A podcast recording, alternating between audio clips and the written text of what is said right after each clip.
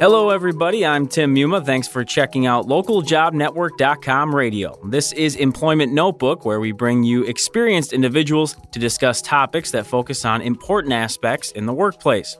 Now, in our technologically advanced world, the workplace could really be anywhere, and many individuals welcome the ability to work remotely. However, some research indicates face to face time is still extremely valuable. So, what is an employer to do? Jackie Valet is the president of Valet International and has over 20 years of experience in international human resources, including with major multinationals such as Intel, National Semiconductor, and Seagate Technology. Jackie, thanks for coming on the show today.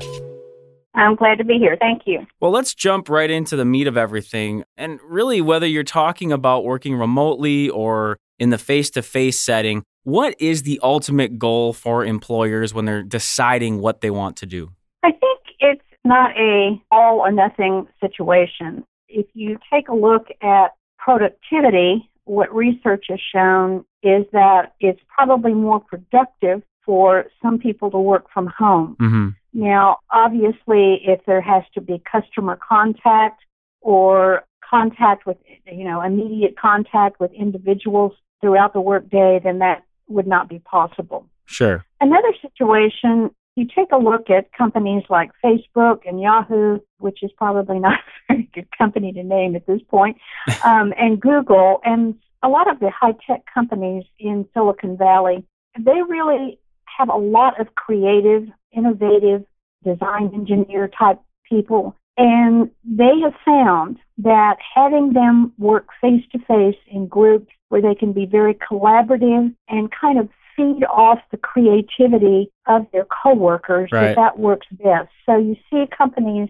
that have, that make it very appealing. In fact, I think it's Facebook that is actually building an apartment complex that is close to their office so mm-hmm. that it's very easy for their people to come in and work. Right. Yeah, and actually, um, I know there have been a couple of organizations, Zappos being another one that we've talked with. They're building kind of like their own community essentially in the uh, Las Vegas area where their headquarters is.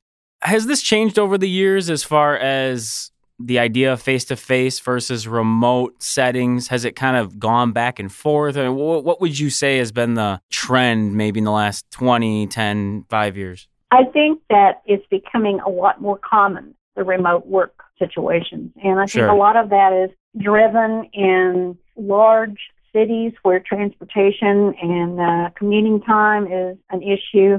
I think, though, that probably what's what really has set off the discussion recently is Yahoo, their CEO, making the decision that everyone should come back in the office.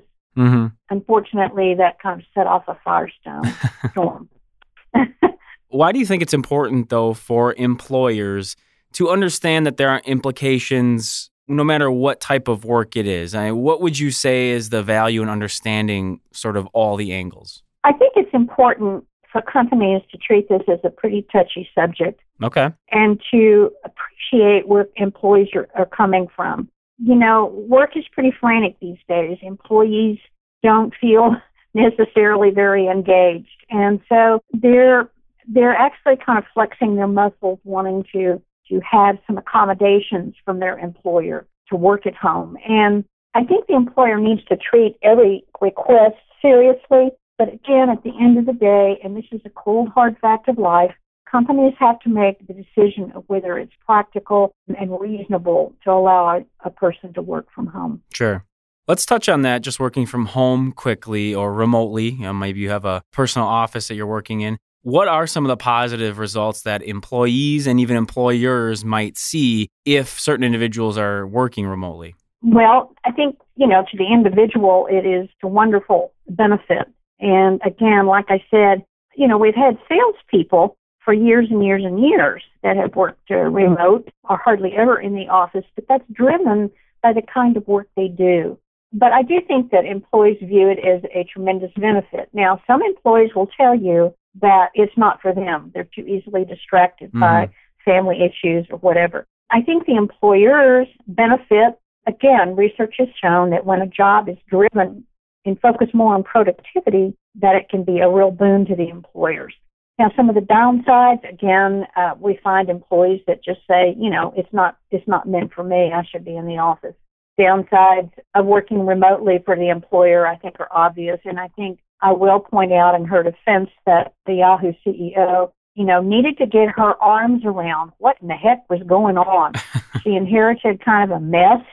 Um, I mean, that's why she was brought on board, right? And she just felt like, you know, there was this scattered thing that she couldn't get her arms around. Who was working where on what? And sometimes the managers, I think she felt were, didn't have their arms around what was really going on. So, you know, I think in some cases, unless you're very disciplined, things can get out of control. Now, you know, if you look at companies like Facebook and Google, and I hate to keep bringing them up, but they're great examples, they do allow some of their people to work from home.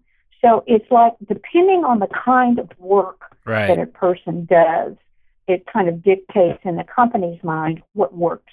Well, if we jump over to the other side, as you you know did a good job there of touching on kind of the pros and the cons, and maybe some of the challenges associated with working remotely. How about the positives of working in that office setting? Um, you may have touched on a little bit there of being able to to really understand what's going on, but what are some other positive aspects to those face to face work environments that, uh, that we're talking about? You know, a lot of companies these days have their their work kind of clustered in groups. So there's there's kind of group projects mm-hmm. a lot more now than we've ever had in the past.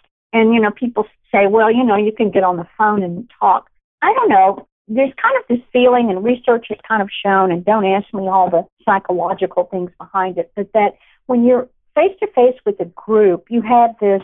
It's not just the conversation, the talk. It's the body language. It's the expressions. Right. It's the you kind of get caught up in the excitement. And again, I hate to focus on design engineers, but it's just the, this collaborative approach. I mean, even Bill Gates has said, you know, there's very few creative ideas that have come from a person that's sitting at home or in the park or wherever by themselves. When you get creative types together, they kind of feed on each other's comments and it builds and, you know, it's, it's more of a collaborative effort. So when we're talking about the idea between remote and face to face, as you talked about, it's going to be different for individuals. It might be different depending on the work or the organization itself. What would you say are some maybe options people could use of combinations of both? Have you seen anything? Have you read about any options? Maybe it's a, a temporary thing. Maybe it's a once in a time, you know, once a week, twice a week kind of thing. What, what have you seen that that might be um, some ideas our listeners could have if they're thinking about doing this for their employees? I think that hopefully we'll see more of that. And um, I think that, you know, when people need and, and their work basically requires them to do independent stuff on their own, that that makes sense. Again, I think it's going to take a real understanding on the company's part of when is it good and when is it a bad idea and how how they can affect some workarounds. I'm not sure that the majority of companies understand how important it is to understand the whys mm-hmm. and the why nots. And I think employees sometimes view it as an entitlement, which is frankly not. Sure. So I think it's going to take some talking together, everybody understanding each other's points of view, and you know the hybrid approach, which is allowing people to work at home a couple of days a week, and when you know when they need to be in the office. But it's going to take a much more close management understanding and it'll probably take more time for the manager and employee to work together on how you satisfy both. Right.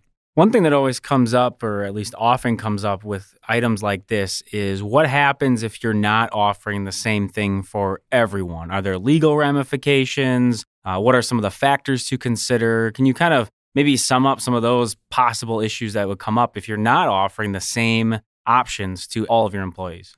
Legal issues get into discrimination for the most part. And I think, you know, if you had a situation where you allowed all the men to work from home, but the women had to come in the office, I think obviously that would be um, an eye opener. That, yeah. that might be a warning sign.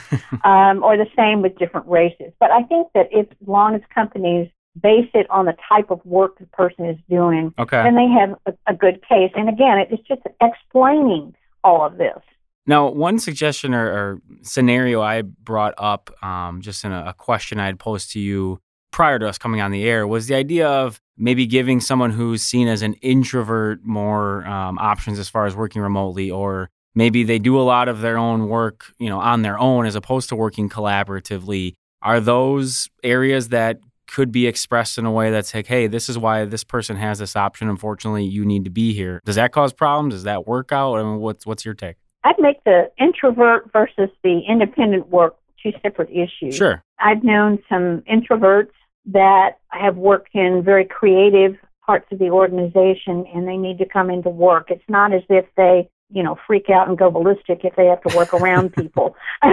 but so I've known people that, again, based on the job. I think that if people do a lot of independent work, I think yes, you know, they they might have a good a case for it. Again, if they have to be on the phone and collaborate, right. blah blah blah, that might not be a good situation. But yes, if they do a lot of independent work, that might be a good case for it. So your biggest thing really is make sure it has to do with the work and not any outside factors, whether it be, I mean, childcare or a sick family member. I mean, obviously those are it could be an un- unfortunate circumstance, but you don't want to make decisions that aren't related to the actual work itself. Is that kind of where you're leaning towards? No, think it's a combination of Okay. things. And, and you know, any time that you get into kind of complex situations, Right. it requires a lot of human understanding on both parts and and kind of understanding the points of view. Now, if you have child sickness or the person at home is sick, there's always family leave. There's sick leave. There's vacation time that can be taken. If it's a one-off situation, yeah, I think that people can deal with that.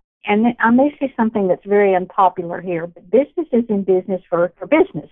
Yes, they want engaged employees, but they're not in business to make employees happy. And maybe people won't like to hear this, but if you work 30, if you choose to work 30 miles from work, then that's kind of your decision, not the company Mhm. making you do it. So I think that, you know, there needs to be some really open, tough discussions about this in the workplace. Sure. And I appreciate you bringing up that, of course, um, you know, you have your, as you said, kind of one off situations, and then you have things that might be day to day that, um, as you mentioned, it, it's not necessarily the employer's job really to make everyone happy. So um, I I think you were being honest with that, and I appreciate that. We are getting close to our time here, but I did want to ask you just from your experience, your conversation with with others. I mean, obviously you've worked with different organizations, lots of different people. What would you offer up as advice on this whole situation? What would you give forth if you were speaking in front of a bunch of employers, especially in this case? If I were speaking to a bunch of employers, I would really stress the fact that it may be easy to say, no, everybody has to work in, in face-to-face. That's the easy way out. Mhm. But in management, you have to make tough decisions and tough calls. And I would start by figuring out what jobs and what work needs to be done in the office and what work can be done remotely. And there may be situations where you could have one or two days at home and the rest in the office. But I think it, the onus is really on the employer to go through that process of thinking this through and then sitting down having employee meetings, group meetings, and then explain all of this to employees and help them understand that viewpoint. Everybody's kind of huddled in their own corner throwing stones at each other and it, and it doesn't work very well, not very productive. So I think managers really need to take the bull by the horns and start this and understand that it's going to take time and effort, but that's the world we live in today. And uh, we need to be able to accommodate people if possible. Well, that's a very nice wrap up for this edition of Employment Notebook. And we've been talking about a little bit of the balance of some face to face time as well as virtual work when it comes to employers and what maybe they're looking to offer, as well as what employees are looking to get from their employers. Our guest today has been Jackie Valet. She's the president of Valet International. Thanks once again for bringing the listeners your experience perspective today, Jackie. Thank you very much for having me.